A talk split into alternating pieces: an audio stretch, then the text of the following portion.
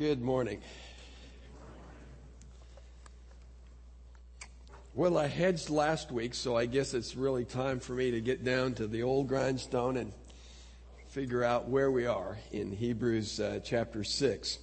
We're in lesson 14, and uh, we're looking at the whole of verses 1 through 12, but specifically at verses 4 through 8. And the title, as I've changed it again, Who Are Those Who Fall Away? Let me just recap last week and what I was trying to, uh, to, to sort of put forth to you. And that is, if indeed we believe that God is sovereign, then we surely must believe and, and he, that He is omniscient. that we must believe that He knew and anticipated what we would do, we the church would do with this text and he knew the various kinds of interpretation that evangelicals would have and the agony and angst that, that would be associated with it, the disagreements, the heated theological arguments, and so on, especially in college and seminary dorms. That's where the, the arguments seem to be the hottest. But the bottom line is that this text has really achieved its purpose, in one sense at least, in that it has caused Christians to look at their Bibles more carefully. You can't skim this text. You have to come to terms with it. You have to wrestle with it. You have to look at the broader uh, Bible doctrine, the Bible teachings, the teachings of the, of the book of Hebrews, teachings outside the book of Hebrews. And so, in that sense, what I was saying is the things that we are seeing, the, even the uneasiness that we make uh, approach this book with, are those things which move us in the direction of getting serious in our study of God's Word and not just lightly passing by. But that was last week, and so I, I bought a little time. I hopefully let you sweat a little bit. And I must confess, in that week, I have modified my position a little bit. But uh, we'll see where that goes today and what you choose to uh, do with it. There are some prerequisites, I think, to understanding our text. And, and the first of those is that we must distinguish between Hebrews chapter 6 and Hebrews chapter 10.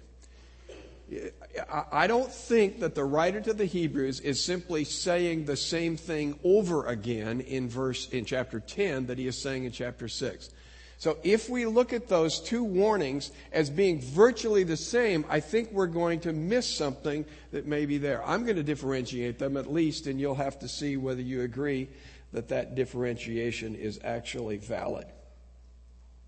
Secondly, we need to grasp the corrupting influence of an unbeliever on the people of God when an unbeliever works his or her way into the gathering of the saints, bad things happen.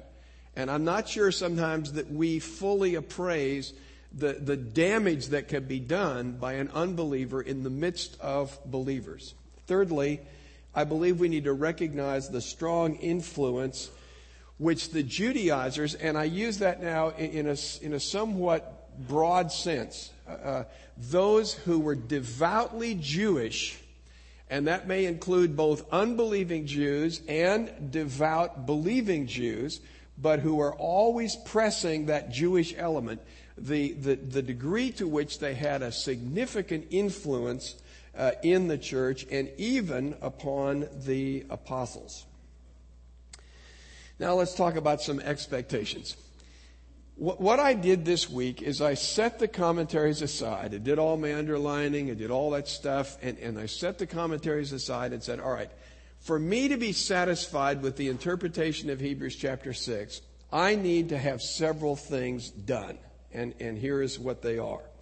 One, the interpretation must fit the flow of the, of the argument of the author. It must fit in so you can see the development of the argument that the author has. Secondly, it must make sense of the passage.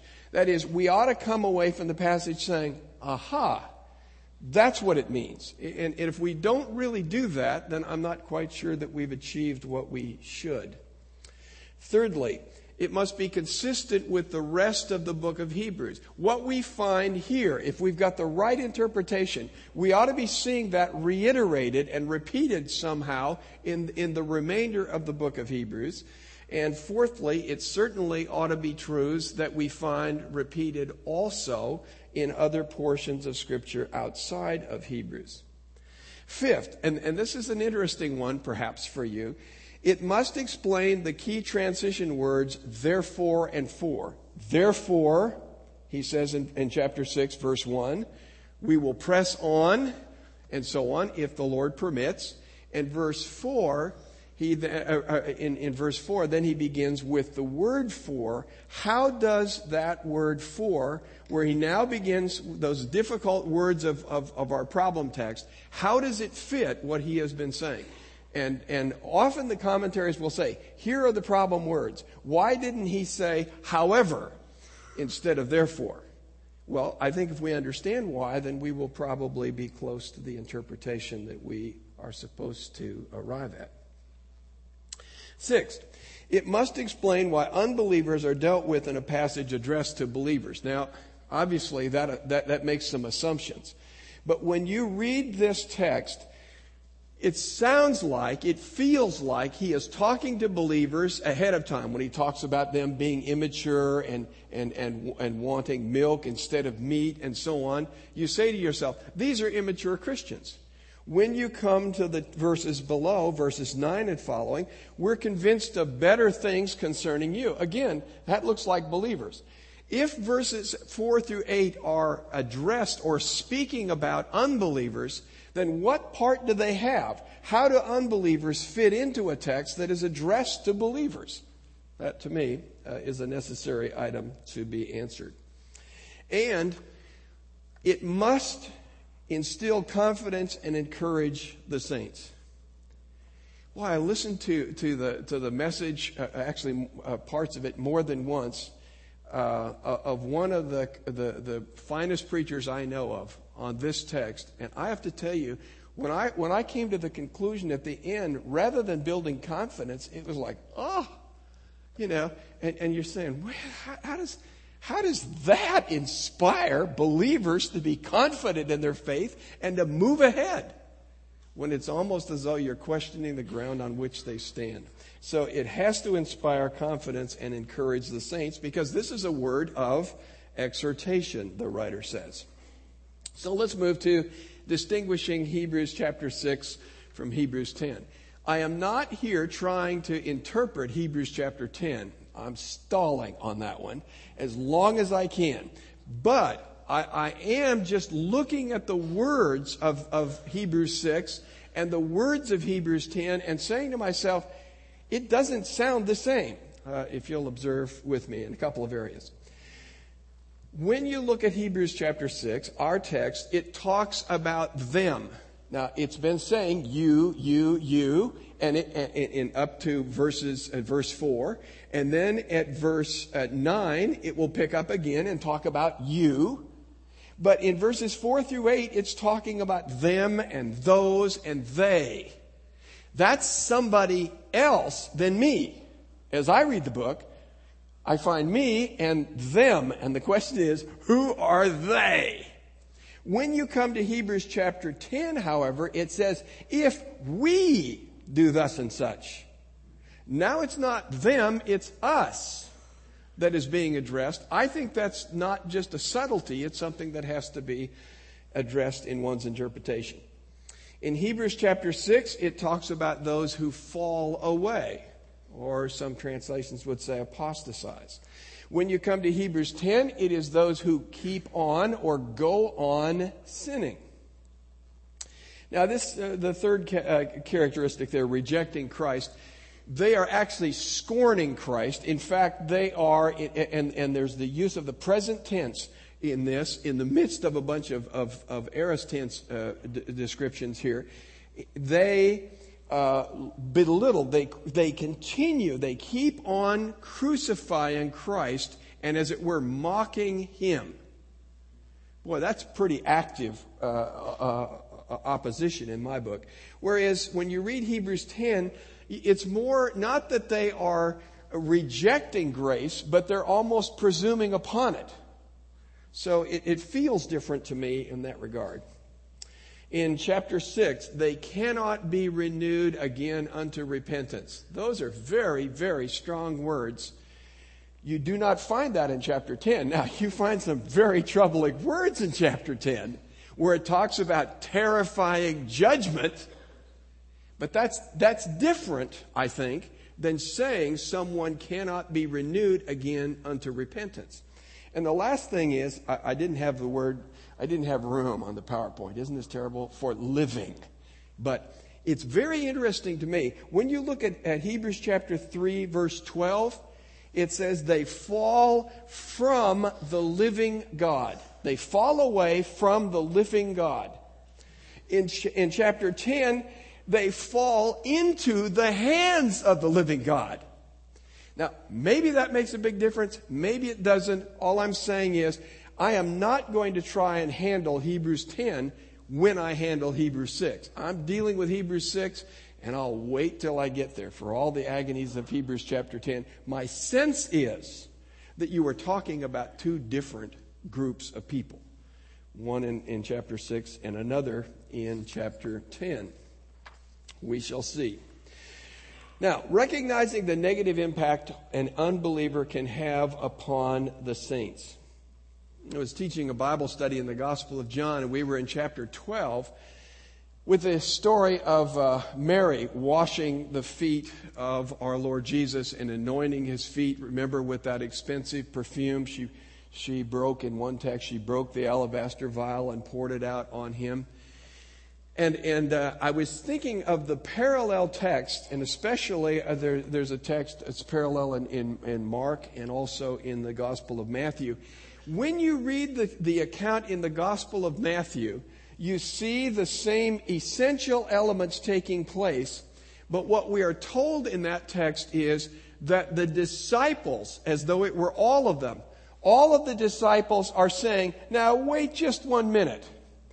Here is this expensive uh, perfume, this ointment that could have been sold and, and it could have, it could have ta- taken care of the needs of many of the poor. What a, what a senseless waste this was. So that here are all the disciples scorning this beautiful act uh, of love and adoration of Mary. And Jesus says, uh, you guys, you better settle down on this one because this is going to be recorded and people are going to remember her and her act for a long time. And she is anointing me for my burial. Now, either that says to me she knew a whole lot more about what was coming for Jesus than they did. That wouldn't be a surprise. Or unwittingly she is preparing him for his burial.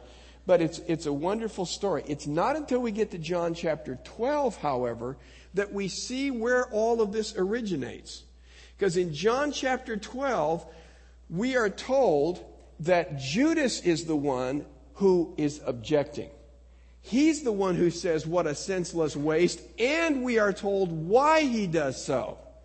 Judas was the guy whose hand was in the bag and he kept giving himself small business loans out of the bag, and he looked at this as his commission. So he's saying 300 denarii, well, that's 30% for me. And in effect, when she pours it out on Jesus, Judas is saying, that's what I don't get. And, and so Judas is an unbeliever. He is a thief.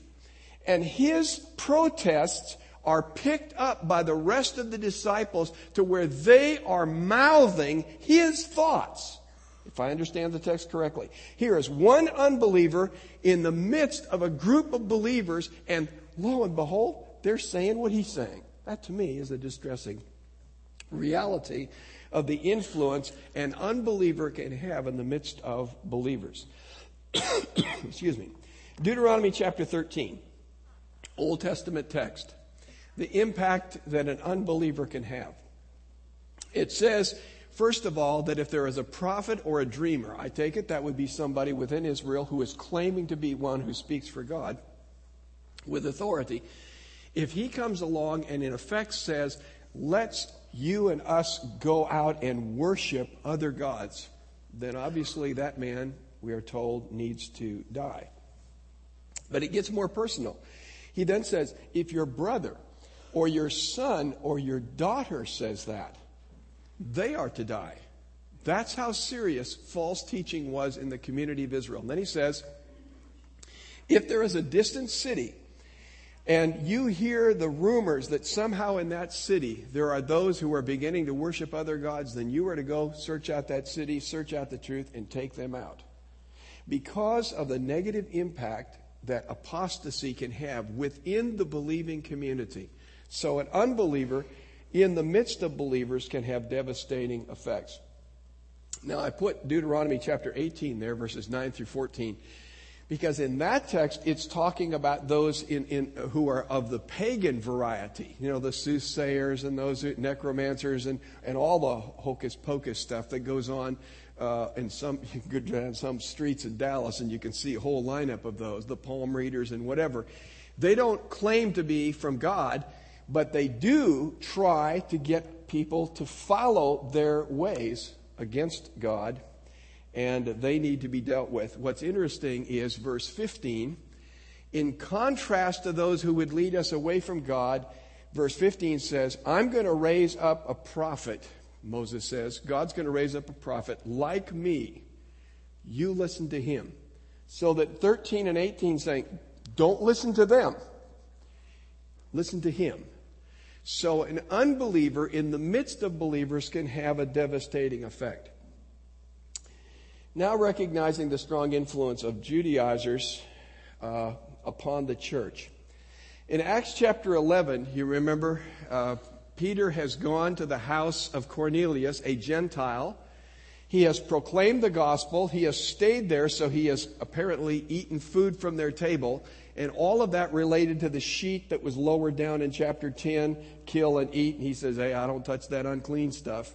And God says to him multiple times, Whatever I call clean, don't you call unclean. So our Lord was changing the food laws, and Peter has now gone and preached the gospel, and these, these Gentiles have come to faith in the Lord Jesus. What happens when Peter gets back in town? I think some of them are his fellow apostles, but basically what happens is they say to him, What do you think you're doing taking the gospel to Gentiles? And it, it, much of chapter 11 is Peter's explanation of what is taking place. I see something coming that may be helpful to me. Thanks, John. Um, I see this explanation in chapter 11, and the conclusion is, well then, what do you know? God has chosen even to save Gentiles. Next verse. And so they went about preaching to Jews only. You know, it, they may have intellectually heard the message, they certainly did not get the message. And this is not amongst some, some faraway group, folks. This is a, a, a, with, the, with Peter's peers. So there's a strong influence. Acts, uh, Acts chapter 15 Remember, Paul and Barnabas come back and they give reports about how the Gentiles are coming to faith. And what do some of the uh, Jewish uh, folks say who were within the community? They say, unless they are circumcised and keep the law of Moses, they can't be saved. Pretty serious stuff. Serious enough that a council is called to deal with those issues. But my point is, these are not just small fry that are raising these objections, or you wouldn't have had a whole big uh, uh, conference amongst the believers to decide what in the world to do.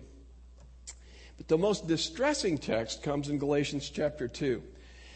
You remember where Paul is talking about what happened at Antioch. And he says that Peter and, and Barnabas and a number of other Jews were there.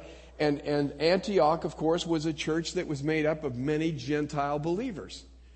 And, and these Jewish believers came like Peter and they, maybe they ate like we would in the, in the gym and all sat around at tables and, and they, they all ate together and I would gather uh, that they may have eaten uh, Gentile food. Uh, bacon, lettuce, tomato sandwich, you know, ham, whatever they, that, that they were eating the same thing to have fellowship together. When those people came down from James, it says then Peter began to behave himself differently, removed himself from the Gentile table, ate separately with the Jews. Barnabas was caught up in it, and everybody else there of the Jewish persuasion of that Jewish group, they did likewise.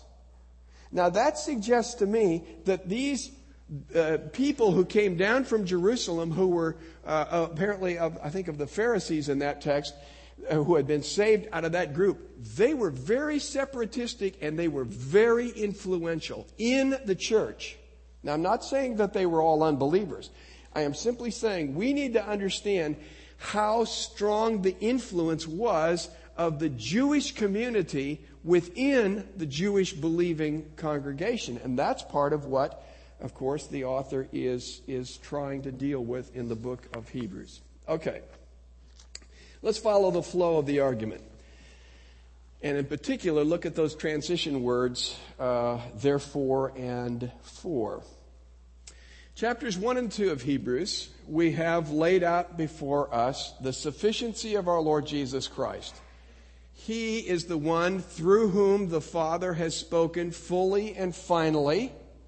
He is the one, chapter 2, verses 1 through 4, to whom we must listen and the, the whole problem of neglect is a serious one if we don't listen to whom the, the one through whom God has spoken with great authority, then there is, of course, great difficulty. So the sufficiency of Christ as the one who was higher than the angels, chapter 1, the one who came down and became lower than the angels, chapter 2, it is incarnation, uh, made atonement for sins, now has gone back up into, he- into heaven, seated at the right hand of the Father, where he now makes intercession as our great high priest. Chapters 3 and 4 essentially talk about the deficiency of man. This goes back, uh, starting at verse 7, to Psalm 95, uh, verses 7 through 11, and looks at that first generation of Israelites and how they failed with respect to following God and entering into his rest. Those chapters say to us it is very it is a very serious danger that faces us and we must beware. Now if you look with me at uh, chapter 3 verses 12 through 14 I think you'll see that there are some there's a very important warning that comes at verse 12. Take care, brethren, lest there should be in any one of you an evil, unbelieving heart in falling away from the living God. Now, that word in may be among, but it seems to me that here's what the writer is saying. There is a danger, as, as, as the, I'm writing to you as a believing Jewish community, but there is a very real danger that within that community there will be those, albeit few, there are those who will have an unbelieving heart. And it appears to me that he is saying, you then are to be aggressive, encouraging one another, verse uh, 13, day after day, as long as it is still called today, lest any one of you be hardened by the deceitfulness of sin. Now, I may be reading this wrong, but it seems to me that what it's saying is there is a danger that an apostate may be among you and that that apostate may do great damage.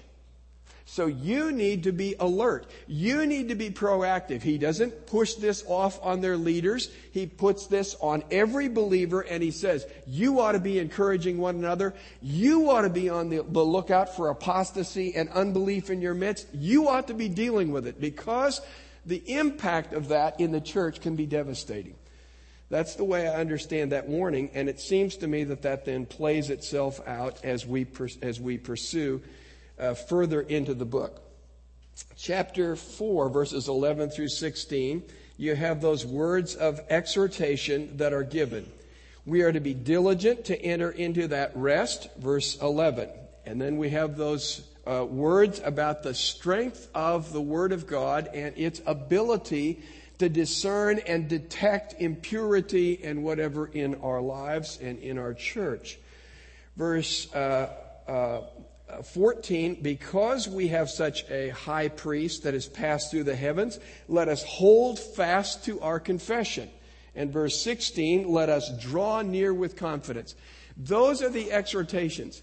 The two things that the author has done is talked about the Word of God that has been revealed through the Son and the work of God that has taken place through the Son. The work of God includes His atoning work at Calvary and His mediating work as our great high priest, which continues on in heaven. So we are to be reliant and responsive to His Word. We are to be dependent upon the Son in His mediatorial ministry. And given that, the author then in chapter 5 begins to embellish and to talk about how our Lord's high priestly ministry is superior to that of the Old Testament Aaronic priesthood. And he's getting into that, and now he says to us that this is a priesthood that obviously doesn't come out of Aaron's descendants, out of his physical seed. It is a priesthood that is according to the order of Melchizedek, that's where our problem comes. That's where our text reading started uh, t- today when, we, when Will was reading, is we have much to say about Melchizedek. We have much to say about Jesus and his higher order of priesthood, but that's the difficulty. I've come upon this, uh, this important subject, and frankly, you're not really mature enough to deal well with it. So he says in, in, uh, in verses 11 through 14, they have become dull of hearing. Here's what I see that I guess I hadn't noticed really before. When you look elsewhere and you read about those who are babies in Christ, uh, like 1 Peter chapter 2, as a, as a babe in Christ, we are to desire the sincere milk of the word. Newborn Christians desire and need milk. Is that not true? These are people, though, when you, when you have milk, then you ought to be growing toward solids, so, toward meat, toward maturity. What's happening in these people is they are not making progression, they are making regression. They are worse than they were before. They have come to the point where they are dull. So there's been a process, and in effect, they're, they're getting dull and duller as, as they are moving along. Why is that? It says instead of progress, you've regressed, and they need someone to teach. Someone needs to teach them this elementary material all over again. Who would that someone be? Well, the writer to the Hebrews says, it isn't going to be me. it won't be me. You, every time you get this, it's as though you get, you get duller and duller. I'm going to I'm going to read a text to you later, but let me just refer to it now. In Paul's uh, epistle, second epistle to uh, Timothy, he talks about people who, as, as they, uh, th- that will draw to themselves, as they grow, grow cold in their faith, they will draw to themselves teachers who will tell them the things that they want to hear. And it says, that one of the things that will happen is that these teachers will come along and, and it, it says that they capture silly women who are burdened down with their guilt of sins. And, and I think everybody has always read that in a gender sort of way. But it seems to me, by the way, what happens in village life is the women are home, the men are out fields working. Who's left? But, but the women who are there. And what he's saying is the problem is not their gender, it's their guilt.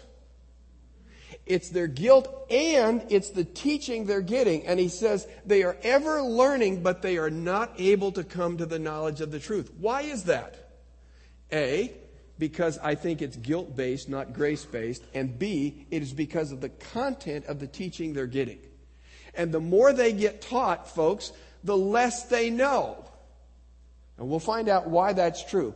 But, but in my opinion, what we're looking at as the key problem is a, is a teacher problem that is happening there in the church. And that these people have been given this elementary stuff. They are not moving toward maturity. In fact, it has to be repeated over and over again. And so therefore, when the writer says in, in chapter 1 of verse 6, Therefore, leaving the elementary teaching, what he's saying is, this is what you've been getting, and that's why you've been getting skinnier and skinnier, so to speak. Therefore, I'm moving ahead. I'm going to press on to those things that lead to maturity. I'm leaving these things behind because those things have become counterproductive and largely because of those who are teaching them. Now, that's the way I understand this whole backdrop. When you notice in 1 Corinthians chapter 3 and verse 1, when Paul says, when I come to you, I couldn't speak to you mature words and so on because you were babes. He's saying, this is for my teaching. When the writer to the Hebrews says, I'm going to teach, he's contrasting his teaching with what somebody else is teaching, if I understand it correctly. So in my mind, these are apostates. These are the ones that are going to be described in verses 4 and following. And so he's going to say, I'm going to leave this behind and move ahead to maturity. Why? Because of who these people are and where they are going. When you look in the Old Testament and you see this whole uh, question of leadership, you look, for instance, remember at the, at the event where Aaron's rod buds, and you know, and the almonds come out and whatever you're saying. Whoa! What that's saying is, God is saying to Israel, here's my designated leader. You better start following them and not the others. Remember when they have the rebellion and the rebels are to line up with their families and the ground opens up and swallows them?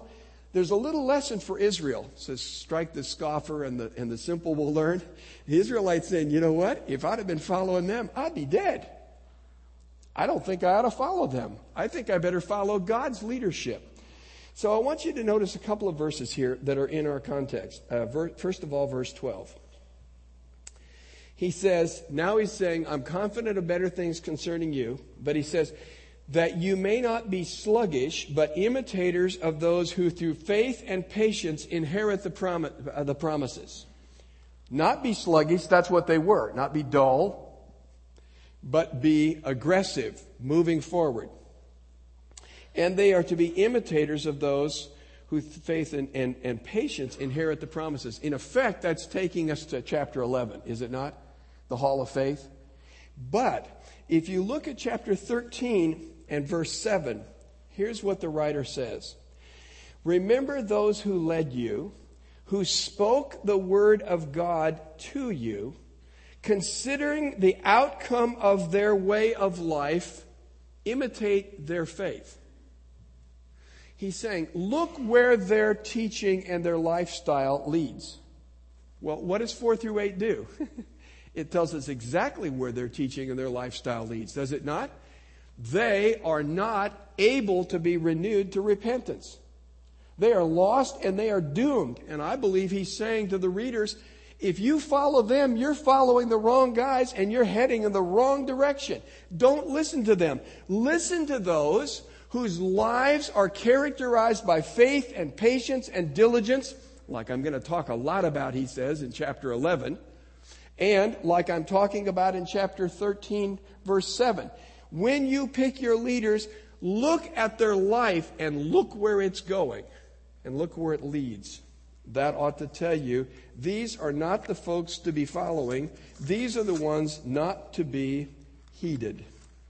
Now let's look at some other texts, can we? Hebrews chapter 12, verses 15 through 17. Our text says that these people will not be able to renewed, be, be renewed unto repentance. What does that mean? Well, I would think that if you found it explained in the book of Hebrews, that would tell us. Hebrews chapter 12, beginning at verse 15. See to it that no one comes short of the grace of God that no one be like a bitter root springing up and causing trouble. That's the thing I was talking about. Those apostates who arise within the believing community and cause all kinds of damage. And through him, many become defiled. And see to it that no one becomes an immoral or godless person like Esau, who sold his own birthright for a single meal. For you know that later, when he wanted to inherit the blessing, he was rejected, for he found no opportunity for repentance, though he sought for that blessing with tears. That's not being able to return, not being able to repent. Uh, and it seems to me, in that context, it's speaking clearly of an unbeliever. Hebrews chapter uh, 13 And uh, I can't read all of verses 1 through 17, but look at, look at, for instance, verse 4. Marriage must be honored among all, and the marriage bed be kept undefiled. When you look at 1 Timothy chapter 4, and it talks about those who will rise up who have denied the faith, what do they do? They belittle marriage. They don't honor marriage, they belittle it. They look at it as something to condemn. By the way, they also forbid certain foods. He's going to speak about that in chapter 13. The writer to the Hebrews will. And when you look at 1 Corinthians chapter 7, not to mention chapter 6, in that mix, and, and, and go back one more, chapter 5, the man who's living with his father's wife. These people who have been creating a following, we know from 2 Corinthians chapter 11, are apostles of Satan. They're false apostles, apostles of Satan. What comes in the wake of their teaching? Immorality.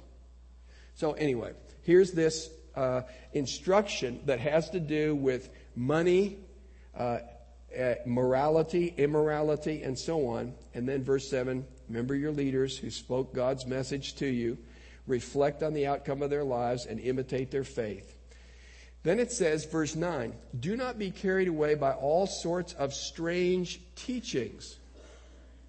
For it is good for the heart to be strengthened by grace, not by ritual meals, which have never benefited those who participated in them. What he's saying is, these people who are coming along and teaching you and moving you in the wrong direction, they're not moving in the grace direction. That's why you're not growing, because you're not growing in grace. They're talking about the old way and works and the rituals and the ceremonies and all of those things that they're trying to impose back upon believers. Do not be carried away by all sorts of strange teaching. And then look at verse. Um, 11 or verse 10. We have an altar that those who serve in the tabernacle have no right to eat from, for the bodies of those animals whose blood the high priest brings into the sanctuary as an offering for sin are burned up outside the camp. Therefore, to sanctify the people by his own blood, Jesus suffered outside the camp. We must go out to him then outside the camp. What camp? Well, the camp of Judaism, in the sense of the old is better, of all of that imposition of all the rites and the rituals and the legalism and whatever, that's what you have to come out from because you come to Christ who stepped outside of it. He wasn't embraced by those who held to those things. He was crucified by those who held those things. We must go outside as well. Okay, 1 Timothy chapter 1, verse 3. I, as I urged you when I was leaving for Macedonia, stay on in Ephesus to instruct certain people not to spread false teaching, nor to occupy themselves with myths and interminable genealogies. For such things promote useless speculation rather than God's redemptive plan that operates by faith. Some, verse 6, have strayed away from these and turned away to empty discussion.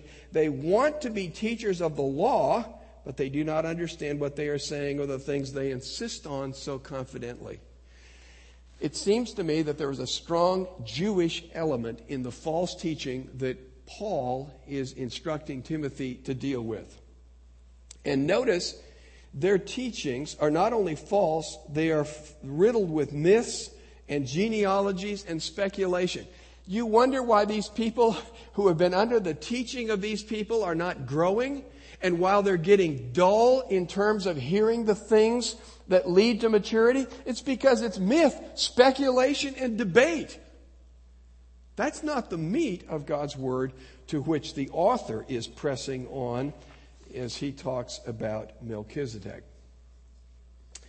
Uh, chapter, 2 uh, Timothy chapter 3 he talks about those who will be lovers of, of themselves, lovers of money, verse 1 and 2, uh, ungrateful, unholy, and so on. They outwardly maintain an appearance of religion, but then it says in verse 6 they insinuate themselves into households and captivate weak women who are overwhelmed with sins and led along by various passions. So they, they prey upon one's uh, fleshly lusts and by one's sense of, upon one's uh, sense of overwhelming guilt.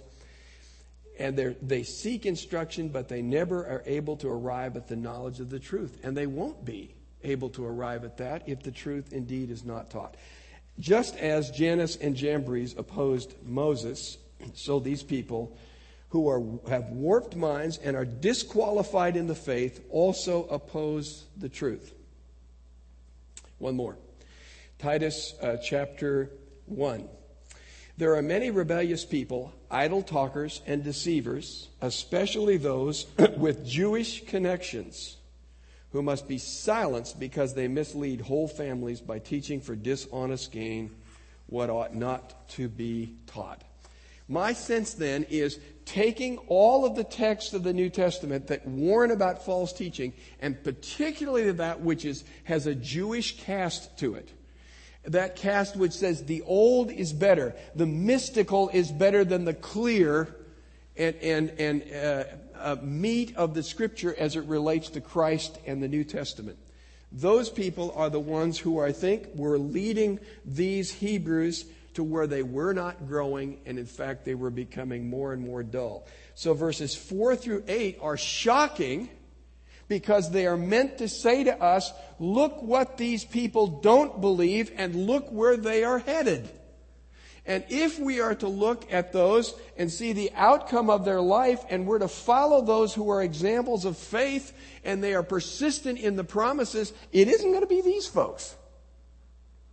It's going to be those in verse 11 who have the same diligence uh, and therefore, um, I'm sorry, verse 12, but imitators of those who through faith and patience inherit the promises. All right, consistency with the text of Scripture. Now, how does this interpretation affirm and encourage the faith of believers? One is, it seems to me that this text makes a clear distinction between believers and unbelievers. It, it describes what believers are like and what unbelievers are like. And so rather than blurring the line and, and, and us always quivering and saying, I wonder if I'm on the right side of the line, it makes the distinction clear as to where we are. It holds believers corporately responsible. Here's, here's the thing I see. What I see in the writer to the Hebrews is his confidence and trust in the Hebrew believers. He does not say to them, let your leaders handle this. He says to them, you encourage one another. You watch out for that which is false. You cling to that which is true and, and stay fast in, in those things that are right. You watch out for the kind of leaders that you are following.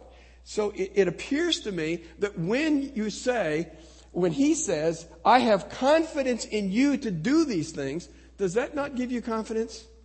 It's like a father who goes away maybe on a, on a trip and he's got a 14 year old boy or a 16 year old boy and he says to him, son, I'm looking, I'm looking to you to watch out for your mom and to watch out for, for the rest of the family.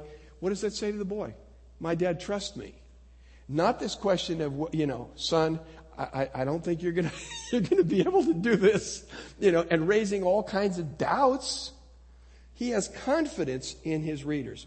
By the way, I put that parenthesis in there. Note how corporate responsibility is safer than single leader rule. When apostates arise, the sad part of them is in a church which has one leader, if that leader is the apostate, there's lots of trouble. When you're in a church where there is a plurality of people who are strong in their faith, strong in their understanding of Scripture, then you have this, this, this corporate kind of, of strength that is that can withhold and identify and deal with those who come in from outside the faith. Safeguarding, I say, can be accomplished only as the saints are knowledgeable in the Word of God. That's what this is about. How does it motivate me? It says, there are going to be those who come along who are false teachers. There are going to be those who come along whose teaching leads contrary to growth. I need to recognize that. I need to cling to the Scriptures. I need to move ahead. That's motivation for me. It's not fear, and it's not guilt. We are to be strengthened, it says, by grace. About the title of this message. Who are those who fall away? They aren't Christians. They aren't Christians. As I, as I understand in this text. Now, again, I've said I'm separating chapter 10. We're going to deal with that. I don't know what's going to happen there. I'm not going to deal with that right now. I'm saying here in this text, it seems to me it is clear. These are not believers who have fallen away. But what a value confidence has. The author's confidence in his readers. So I was thinking about 2 Timothy chapter 1 where Paul says, I am persuaded that he is able to keep that which I have committed to him. Where is your confidence? I'm, this, I'm stealing a little thunder on next week's message. My confidence is not in my performance. My confidence is in his promises that are made by the oath. That's what that next section is about. I am confident because God has sworn by oath what he is going to do. That's where Moses' confidence was. When the whole of Israel is worshiping the golden calf, Moses says, I understand how bad they are. It isn't about how bad they are, it's about your promise.